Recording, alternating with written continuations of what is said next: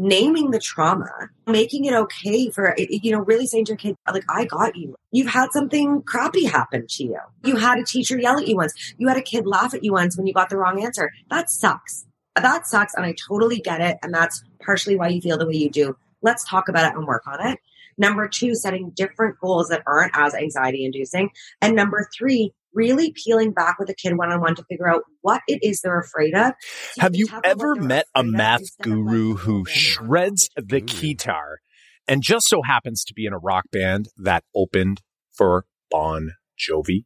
Vanessa Vakharia, aka the Math Guru, joins us today on the show to talk about why stereotypes are the biggest obstacle when it comes to teaching math. Why failing grade 11 math twice was the best thing that ever happened to her. And why we need to recognize students have math trauma that need hmm. math therapy. Hey, and one more thing. What does show Ted Lasso can teach us about math education? Let's hit it.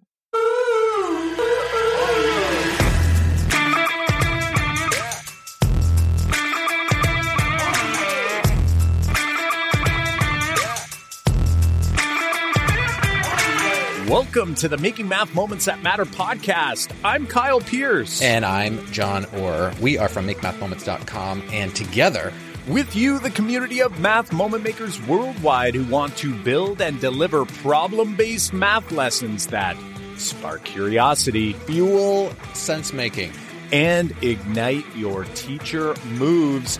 All right, my friends, we are going to be jumping on here in just a moment with a fellow Canadian, a fellow Ontarian, mm-hmm, Ontarian, mm-hmm. yeah, Ontario, you got it, you got it, who is going to be chatting with us today about mindsets in math class, math therapy, and so much more. John, tell me one quick little yeah. takeaway here from this conversation to set us up for our convo here with Vanessa. Yeah, I mentioned this in the conversation you're about to hear. And it's just such an important idea that I probably never thought about when I was beginning teacher is about how much emotional attachments or emotional uh, response students have to just thinking about going to math class or in math class or thinking about taking that test or taking that, you know, doing that assignment.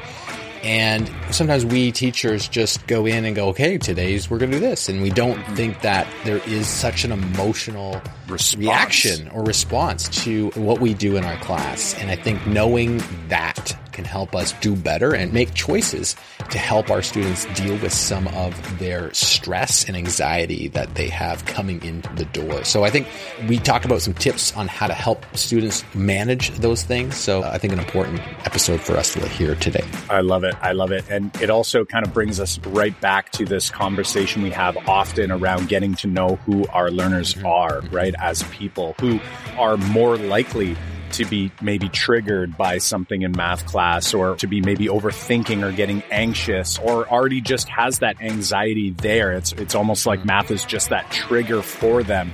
And what can we do about it as math educators? So, uh, friends, I think you're going to enjoy this conversation with Vanessa. So without further ado, here we go.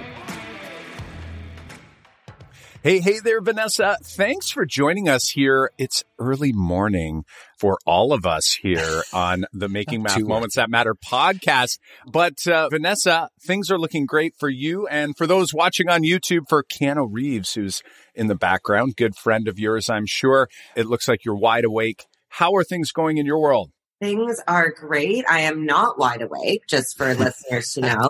It's funny because before we started the interview, Kyle and John were like, Oh, you sleep in. And if by sleep in, you mean wake up at a respectable time, like eight o'clock, I do. the day's already passed. There's hours, hours what? that have passed that were productive time. Vanessa, again, we want to welcome you here. Tell us a little bit about yourself. We've dug it deeper ourselves, but our listeners haven't yet.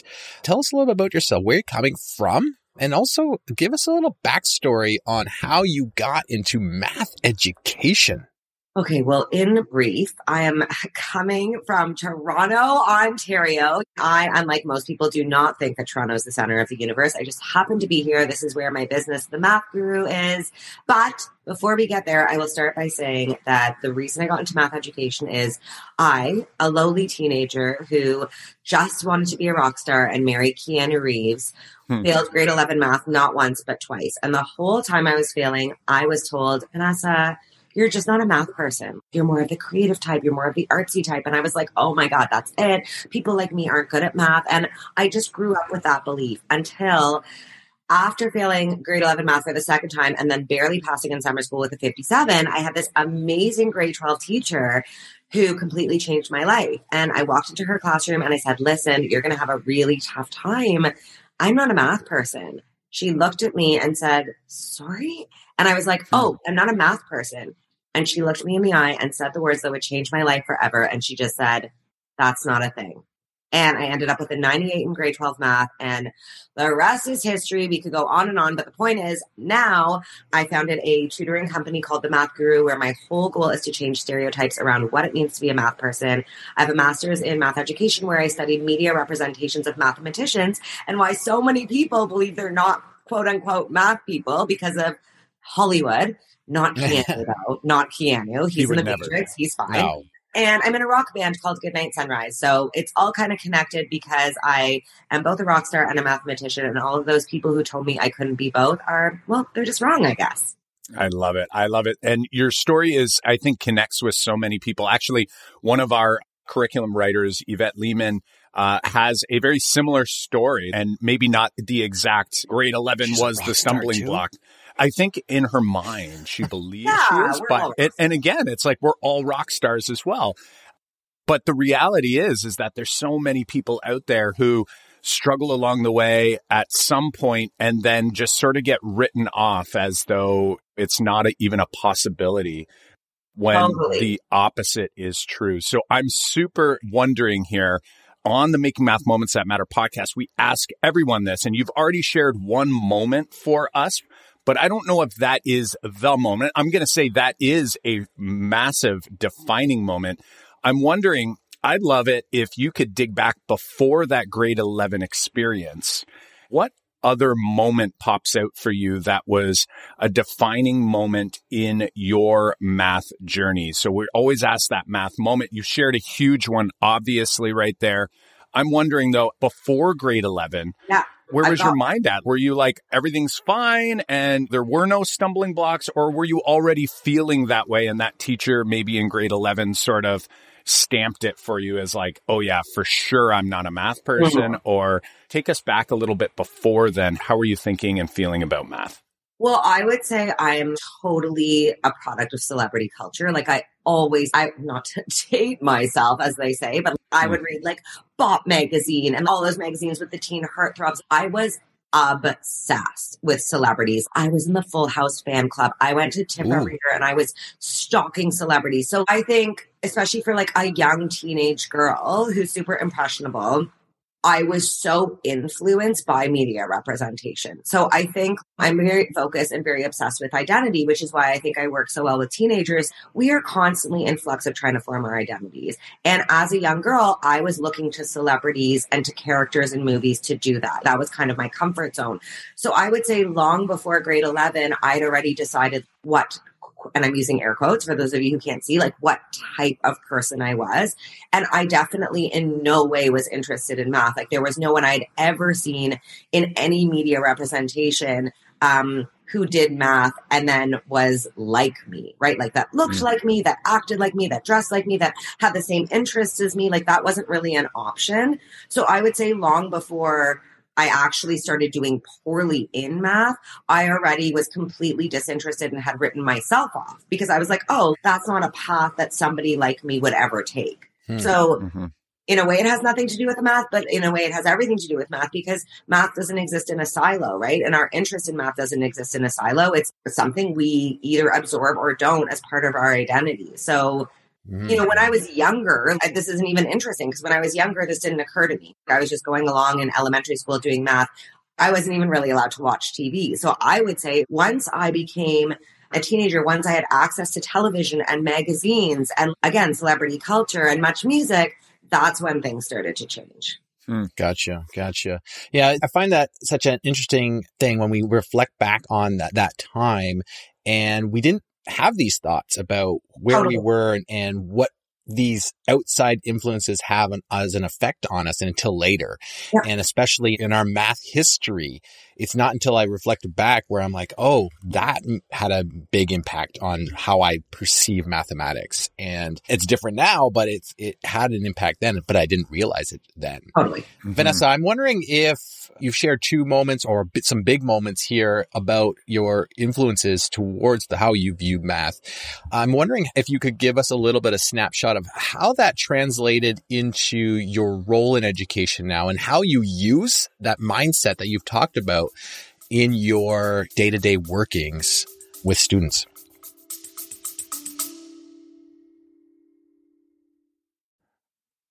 Hey, Math Moment Makers, Kyle here, and I've got just a quick message specifically for our district level mathematics decision makers out there. Do you feel like you're spinning your wheels when making district level goals for mathematics programming from kindergarten through grade 12? Setting new goals each year only to find little to no real shift in pedagogical practice or educator content knowledge across the district as a whole? Take a moment to book a short call with our team so we can learn more about your specific district and educator learning needs in mathematics so we can assist you in taking the first step of many in the right direction. Visit makemathmoments.com forward slash district to book a web call with our team today. We have a limited number of spots for districts just like yours, so don't wait. Head to makemathmoments.com forward slash district and grab a spot in our calendar now. So I don't know any um, kid that grows up being like, I'm going to own a math tutoring company. That was like definitely never my intention. I would say once I had that breakthrough moment in grade 12, I always say this when I'm talking to teachers or parents of students about math. It's not that it turned me into someone who was like, oh my God, I can do math. I'm going to go work for NASA. It actually turned me into a person who was like, oh my God, I can do anything I want. Mm-hmm. I have been made to believe I have to do this one thing on the planet that I'm like genetically deficient, and that's been proven wrong. So what else can I do? That was the moment when I was like, maybe I will start a rock band. You know, mm-hmm. it really changed everything. But one of the things it did is it made me want to change that for other people. I was like, oh my God, I need to start showing everyone that they can do math. So, like, immediately I was tutoring everyone in my grade 12 math class. We were going to coffee time after school and smoking cigarettes. Okay, this was a long time ago, guys. Okay, when you were allowed to do that. We were doing math and I was getting everyone so pumped up. And I did end up going to teachers college. I did try working in a high school classroom not for me. I am not a good disciplinarian. I'll tell you that right now. Hmm. But from that, I started tutoring. And as I was tutoring one on one, I realized that one on one, I could have these conversations with students. You know, I could make them math problems that revolved around their favorite celebrities and their favorite TV shows. I could get them really interested. I could talk to them about my story.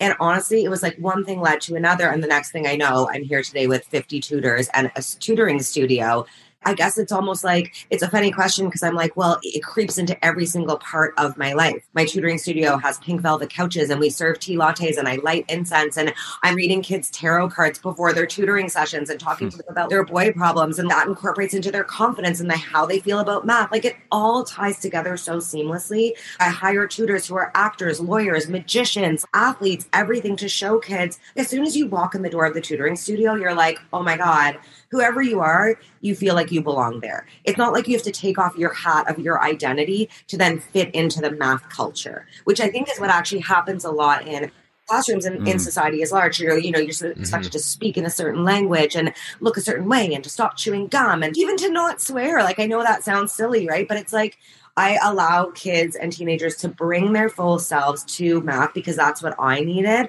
And it just makes such a difference. So I think I mean, hopefully that answers the question. But yeah, I think that's kind of it. Yeah, I, I love it. And, you know, you kind of touched on a couple things already, and I want to dig a little deeper here because I know that you've talked a lot about math therapy Yeah. And you've sort of touched on it, right? In how a lot of students, a lot of adults, or adults now still believe or have like a phobia or have this tainted relationship with mathematics, right? Or this negative relationship with mathematics. I'm wondering, and I know that you believe, and you had already said you have these opportunities have one on one conversations with students, kind of dig into things and kind of almost take them through this math therapy session. I'm curious if you're working with a student who has this mindset, they come forward and you see right away, you're like, oh my gosh, it's grade 11 me, right? Your former self feeling negatively about math. What does that look and sound like when you have that conversation? I, I know with my own kids sometimes when they're struggling with something, my son's eight, my daughter's 10, we try to have these conversations. You have to want to do well with something and you have to believe the fact that if you put that time in, that you're going to get better. What does that look like and sound like from a math context when you're having those conversations? That's such a good question. And I mean, I will start by saying so math therapy is a podcast actually I started 4 years ago because I do a lot of media work with math. I'm often at TV stations and, you know, radio stations and the stereotype holds that most journalists, as soon as you say the word math, visibly recoil and yeah. then will publicly say on air, on global news or whatever, mm-hmm. they'll mm-hmm. say, ugh, math, I can barely count to 10. Like they're just out there reinforcing that stereotype. But totally. aside from being upset by that, I was like, oh my God, these adults need math therapy. Like they are literally having physical trauma responses to the word math. So started this podcast and as i was working with adults on their math trauma i was simultaneously working on kids with it because that's what i'm used to doing. And there are so many situations now i've created a math therapy program for teachers to actually use in the classroom. You can literally do it in a group setting right? Because a lot of it is storytelling a lot of it is activity based but one-on-one with a student like i'm gonna just think of an example right now. I have two examples okay? So i have this one high school student who's amazing. She has serious anxiety around math. We all know that math anxiety is like a huge thing right now. First of all, as adults, it's hard to realize this, but especially as young people, it's hard to realize that your anxiety is actually related to something else. So for her, I said to her one on one, when you go into these math tests and you're freaking out and you're blanking, what is it you're scared of? And you start there and they'll say something, oh, I'm scared of them. I'm scared of failing the math test. What would happen if you failed the math test? Well, I'd get a bad mark. What would happen if you got a bad mark? Well, maybe I'd fail math. And what would happen if you failed math? Well, I wouldn't get into university. What would happen if you didn't get into university? I would never get a job. And at a certain point, you say, do you really think that's going to happen? Do you really think you're not going to get a job and you're going to have, you know, whatever? And they'll kind of be like, well, no, you know, and then you mm, can right. kind of backtrack a bit and say, what happens if you fail that math test? Realistically, what would happen? Would it ruin your whole mark for the entire year? Like, and you start peeling it back, and the answer is no. And then you can actually start focusing on the positives that might come from that. What if you went in there and you mm-hmm. failed that math test? Is there something good that could come out of it?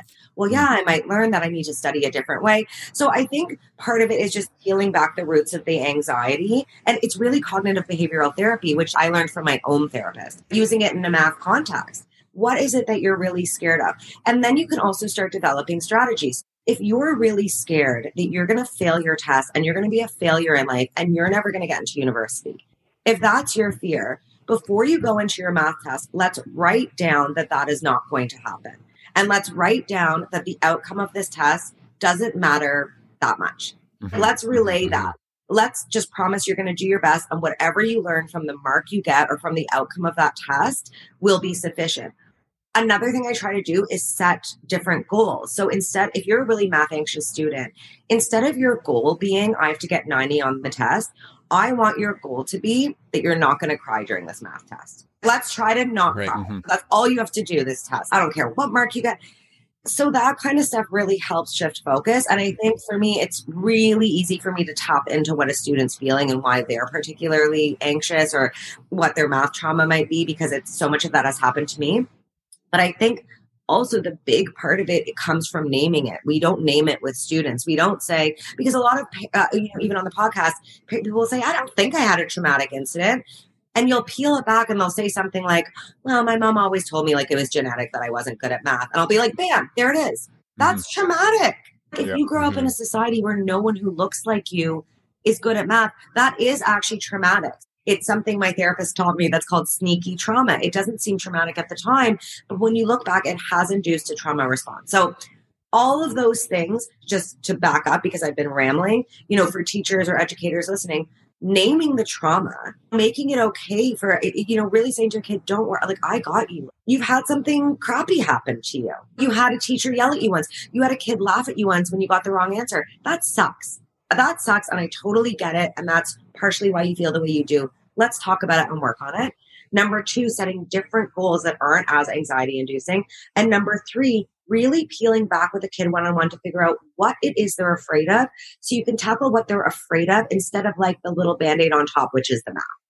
Yeah, those are some really great tips on thinking about the this emotional impact that the math class actually invokes. Yes. And I think that as teachers we don't think about that enough. And I'm a high school teacher and I know that I definitely used to never think about how math class impacts students' emotions when they walk in the door. And, and mm-hmm. last fall we had Tom Schimmer in our virtual math summit which I think you are uh, joining us uh, for this next year's Math Summit. And he talked about in his assessment seminar, we have to recognize that students are emotionally impacted yeah. just by talking about mathematics. And it comes in many different ways. And we have to take that into account because we are assessing our students for growth. And so we can't disregard that kids are going to have an emotional response to being assessed or taking that test or even just walking in the door. So I'm glad you brought that up and provided a few tips for us teachers to think about that moving forward. Vanessa, why do you think, I know that you've chatted about this before, but why do you think that stereotypes are our greatest obstacle because I think teachers might not immediately think that. Uh, they might think getting kids to attend class yeah. or homework or how do I get procedural fluent? Like we, there's a ton of things that teachers put in their minds as going, this is my biggest pebble right now in my uh, shoe. And you're saying your biggest pebble for all of us should be how do we address stereotypes in math class? Why do you think that's the greatest obstacle we have right now? Well, okay, so funny because Kyle, you said earlier that when you talk to your kids, you're trying to talk to them about how you have to want to do well at something. Mm-hmm. And when I think about one of my biggest math moments, that grade 12 math teacher who told me there's no such thing as a math person, it's not like, oh, bam, I became a genius, but it changed my attitude, right? Like I was kind of like, oh, if there's no such thing as a math person, that means that when I'm faced with an obstacle, I have what it takes to overcome it. Changed my mindset. So you know, when we say stereotypes, we're really talking about mindset being the biggest obstacle. Yes, there are stereotypes about what it means to be good at math and what that looks like and what you have to be like and what skills you have to possess. So that's really harmful because, for example, if you're not like Matt Damon in Good Will Hunting and you can't do crazy calculations in your head, you might think, you know what? I suck at mental math. I'll never be good at math. But mental math is one tiny component of being good at math. There are many ways to be good at math. So that's one stereotype we have to break. But in terms of mindset, almost a more harmful stereotype is that people who are good at math or who want to do math or who excel at math don't have a bright future ahead. They're losers. They, you know, can't get be in a romantic relationship. They can only have super boring jobs. All the math you're learning is completely pointless unless you want to be like this person. And it's funny because in a way, I think as teachers, we think we've got to make this math really meaningful to kids. We have to make it relevant so they want to do it. I actually think what it is, is we have to make the idea of being good at math attractive to kids. So mm-hmm. whenever someone says to me, why do I need this math? What I say is, when I learned that I could do math and when I persevered past those obstacles, that's when I started a rock band. It's not like, oh, that's when I became a math teacher and that's when I, be, you know, started getting straight A's. It's when you can push through something that you think you're not good at or that it takes you extra hard work to do. You're building a skill that is valuable way beyond the math classroom. You're proving that your brain can think differently. It can think under pressure. You can come up with creative ways to solve problems. Those are all skills that you're going to need in whatever pursuit you, you know, want to follow. Is that the world is going to throw you all sorts of curveballs. And if you can think on your feet and if you solve problems creatively, if you can keep going, even when the going gets tough, those are your, the main skills you need to succeed. And like math class teaches that above all else. So I think that stereotype is twofold. It's not just what it means to be a quote unquote math person, but it's what can being good at math and pursuing math and building a better relationship with math, what can that bring you in life? Love it. I love it. That's a great answer because I feel we are also have a very similar mindset in terms of even the math curriculum that we write and what we bring to the math classroom. There used to be for a really long time, both John and I were on this journey. I know a lot of educators, other math moment makers out there are on this journey where we're trying to make math cool. And we're working so hard to make it relate to every single student. And what we've sort of realized over time is it's like, no, we want to craft opportunities to challenge students because we're humans. Humans enjoy challenge if it's an appropriate amount of challenge, right? If we're giving them an impossible feat given where they are now, like, hey, if I want my son to try to jump this far and he's only eight years old and it's impossible for that to happen, that's not an acceptable or useful challenge. But in math class, there's so many things we can do, even if the concept itself isn't something that I'm going to pull out of my pocket every day in my life, like that real world, that relevant, that useful once I'm out in the real world. We've sort of kind of put that aside. And I loved how you mentioned that. It's about figuring out how to get out of a pickle. Yeah, How do you yeah. get out of a pinch? You're in this scenario. It's like we're constantly trying to craft these scenarios for students where it's like, okay, let's like pique your curiosity. Like let's get that that curiosity going and let's get you thinking about this scenario even though this scenario may not be something that will ever happen again. But that thinking that you're doing is so important.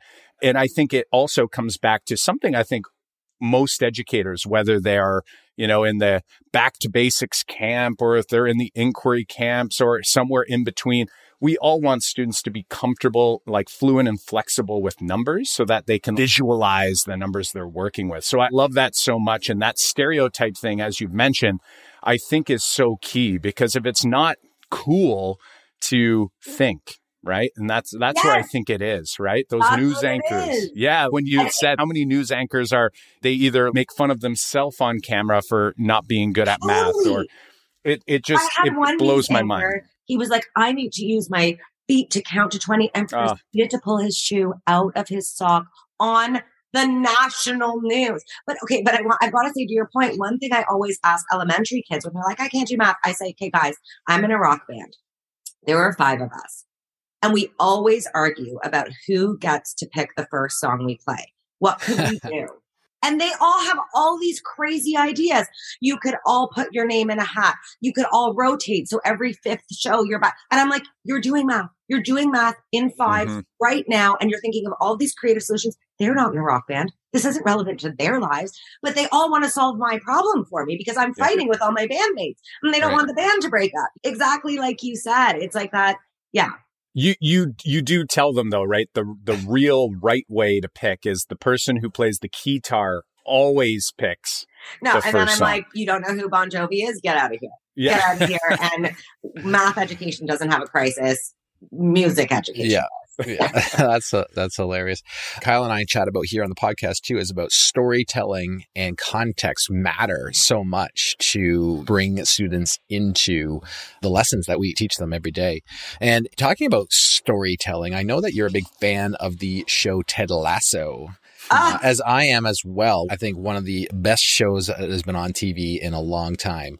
What have you learned, I think, about math education? Because when when we talk about Ted Lasso, it is not a math education show. And teachers, I'm sure, who have seen the show or are listening right now are going, yeah, that's a soccer show or a coaching show or a life show. Yeah. It's, hey, how, what have you learned about how Ted Lasso can help us teachers in the classroom? Okay, well, if you know Ted Lasso, you know that his motto, his mantra, his be all end all is just the word believe. Ted Lasso is all about mindset. Mhm. He is coaching a team of underdogs. And above all else, he's like, at the end of the day, you have to believe that it's possible to win the game. And I always say this to teachers. And also, I don't want to make anyone feel bad. I think it's hard, especially when you have those kids that are really struggling. It's hard to believe that they can improve. But I always say kids can feel that. You know, we can feel that when someone believes in us. So the number one thing you can do in the classroom is truly, honestly, 100% believe. Don't not believe that every kid can get a 90, believe that every kid can have a better relationship with math in your classroom than when they walked in the door. That's all you have to do. Mm-hmm. Truly believe it. And that in, its, in itself will be a game changer. I love it. I love it. I was about to ask you for a big takeaway or an idea, and I feel like you just gave it to us. And I want to even add to that too, and something I'm trying to be more conscious of. And I, I hope other educators out there take that advice that you just shared and also think about this as well. You had mentioned about it's not about every student thinking or believing that they can get a 90, but it to me, it's like trying to even reframe that and say, do you want to get a 90? Because if you really do, yeah. you can. You totally I can. But it. how much effort is yeah. that going to take you? It might take you a lot of effort. And if you're just going to put the same effort you're putting in right now, then that might just mean that you don't actually want a 90 that bad, right? So it's like a lot of times just framing that out, right? This is like the biggest actual point, I think, of this whole interview. And I didn't even say it, but Kyle, it, it is it because also you don't have to feel bad if you don't want a 90. Just for sure. But, right. but just be honest with it because if you say you want a 90 and you're putting in minimal effort, you're going to feel like a failure. But it's because you're not doing what you need to do to get a 90. Yeah. It's not because Absolutely. you can't get a 90. So I, I yeah, I love that this drives it home. I think about this all the time. And I have a, a, neighbor who runs marathons. Okay. I run in the morning 5K. My neighbor runs marathons. My neighbor tells me that she cannot get up at the same time I do to run in the morning. And we constantly talk about this. And I always say to her, that's not true. I said, you just don't want to get up early and that's okay. Right. And I that's that same discussion, right? So, and I tell her and I say, listen, I know I can run a marathon. I do not want to run a marathon. I'm not willing to put in the effort to run a marathon. So it's like even just reframing that a little bit because it would be easy for me to say, well, I can only run 5K and you can run marathons, but I can get up early and you can't. And it's like, no, no, no. It's just that our, our vision, our goals are just different. And that's okay. I'm comfortable with that. And you should be comfortable that you don't want to get up early. But let's not kid ourselves and suggest it's impossible for us to do these things because it totally is. It's just not where our head's at. And I think in a math classroom, um, again, coming back to what you said, I'm like, if we can help more students come to terms with that and and be okay with that right if it's like listen if that's okay but do not tell me you can't do it because I will not allow you to say that. And I think that's such a big takeaway, hopefully, for those math moment makers out there who are listening. Uh, listen, Vanessa, where can math moment makers learn more about you, your work, math therapy, your band? Tell us a little bit about that before we sign off for the day. Okay. Well, most importantly, I'm on here to get Spotify followers for my band. So if nothing else, please look us up. We're called Goodnight Sunrise make sure when you look up Goodnight Sunrise, you see a picture of a woman that looks like me because there's like this defunct band called Goodnight Sunrise from Montana. We're not that band. Goodnight Sunrise should be the first band that comes up. Uh, for the Math Guru, the mathguru.ca, you can find everything. I'm mostly an Instagram person. So the Math Guru on Instagram, you can do the Math Guru on Twitter and Math Therapy, the podcast. You anywhere you listen to podcasts, you can find Math Therapy. Love it. Awesome stuff. Vanessa, thanks so much for joining us and taking time out of your busy schedule this summer. And we look forward to chatting with you again and also to your session come this fall in the 2022 Make Math Moments Virtual Summit. Yay! All right. Thanks we'll so much. See Take you care. then. Take care. Have a great day. Bye. I'm really awake now. All right, there, math moment makers. So there you have it. That's Vanessa hanging out with us. And I'm sure you enjoyed the conversation. If you're listening to this nice and early in the morning, then uh, you know how Vanessa felt this morning. She got up a little earlier than usual to chat with us. And we can't thank her enough for mm-hmm. coming in and sharing some of those big takeaways. Remember, how are you going to hang on to some of this learning? I know for me, one of the big takeaways is again, to always be thinking about goal setting for students and what is realistic for students and how much are they willing to put in in order to get a goal. So helping students mm-hmm. to set goals and make sure that they're real goals, right? We talked about that near the end of the episode. We don't want students walking away saying, I can't get a 90. It's like, no, no, no, you can get a 90. Are you willing to put in the effort to get a 90? So what is the goal that you're True. willing to put your effort into to achieve? Because everyone can do those things, but not if we just show up and we don't actually set reasonable goals and reasonable plans and action steps in order to reach those goals. So for me, what am mm-hmm. I going to do? I'm reflecting right now by reiterating some of these key points. So maybe you want to do the same thing. Maybe you want to jot it down in a journal. Maybe you want to call a colleague or maybe you want to leave a comment on our YouTube video that'll be up or maybe on the blog over at makemathmoments.com. Whatever you choose to do, make sure you do something so that that learning sticks. Awesome, Kyle. Thanks uh, for sharing that. Also, you can head on over to our Facebook page or our Facebook group, Math Makers K to 12, to share comments. Or uh, don't forget that uh, people are um, posting regular over there, so you could learn from them or also post your pebble in your shoe right now over there and get some help in the private Facebook group. In order to ensure you don't miss out on uh, new episodes as they come out each week, be sure to hit the subscribe button on your player right now. If this is your first time listening to the show, go ahead and do that. You will get notifications because we release them every Monday morning. If you are watching this right now over on YouTube, or uh, hey, you are a YouTube watcher, get over there and subscribe, hit that bell so you also can enjoy the show on that different platform as well. Awesome. Friends, we are looking for our next math mentoring moment episode. So make sure you let us know. All you need to do is give us a one liner about the pebble that's kicking around in your shoe over at makemathmoments.com forward slash mentor, makemathmoments.com forward slash mentor, and we'll hop on, have a conversation with you about that pebble. Remember, show notes, links to resources, and complete transcripts to read and download right from the web to take with you can be found over on the website, makemathmoments.com forward slash episode 194. Closing in on 200 here, John. That's coming up. Makemathmoments.com forward slash episode 194. Well, until next time, my Math Moment Maker friends, I'm Kyle Pearce. And I'm John Orr. High fives for us. And a big high five for you.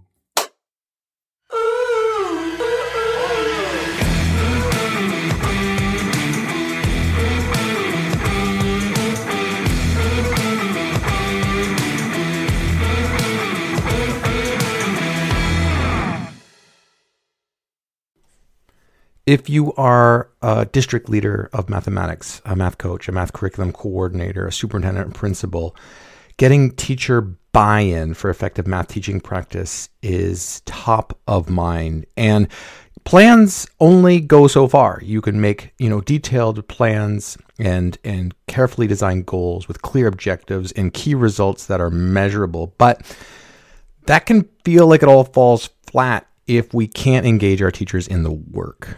Working with teachers who do not want to change their teaching practices is one of the most frustrating and challenging parts of our job. How do I help teachers engage in effective teaching practices when they keep pushing us away?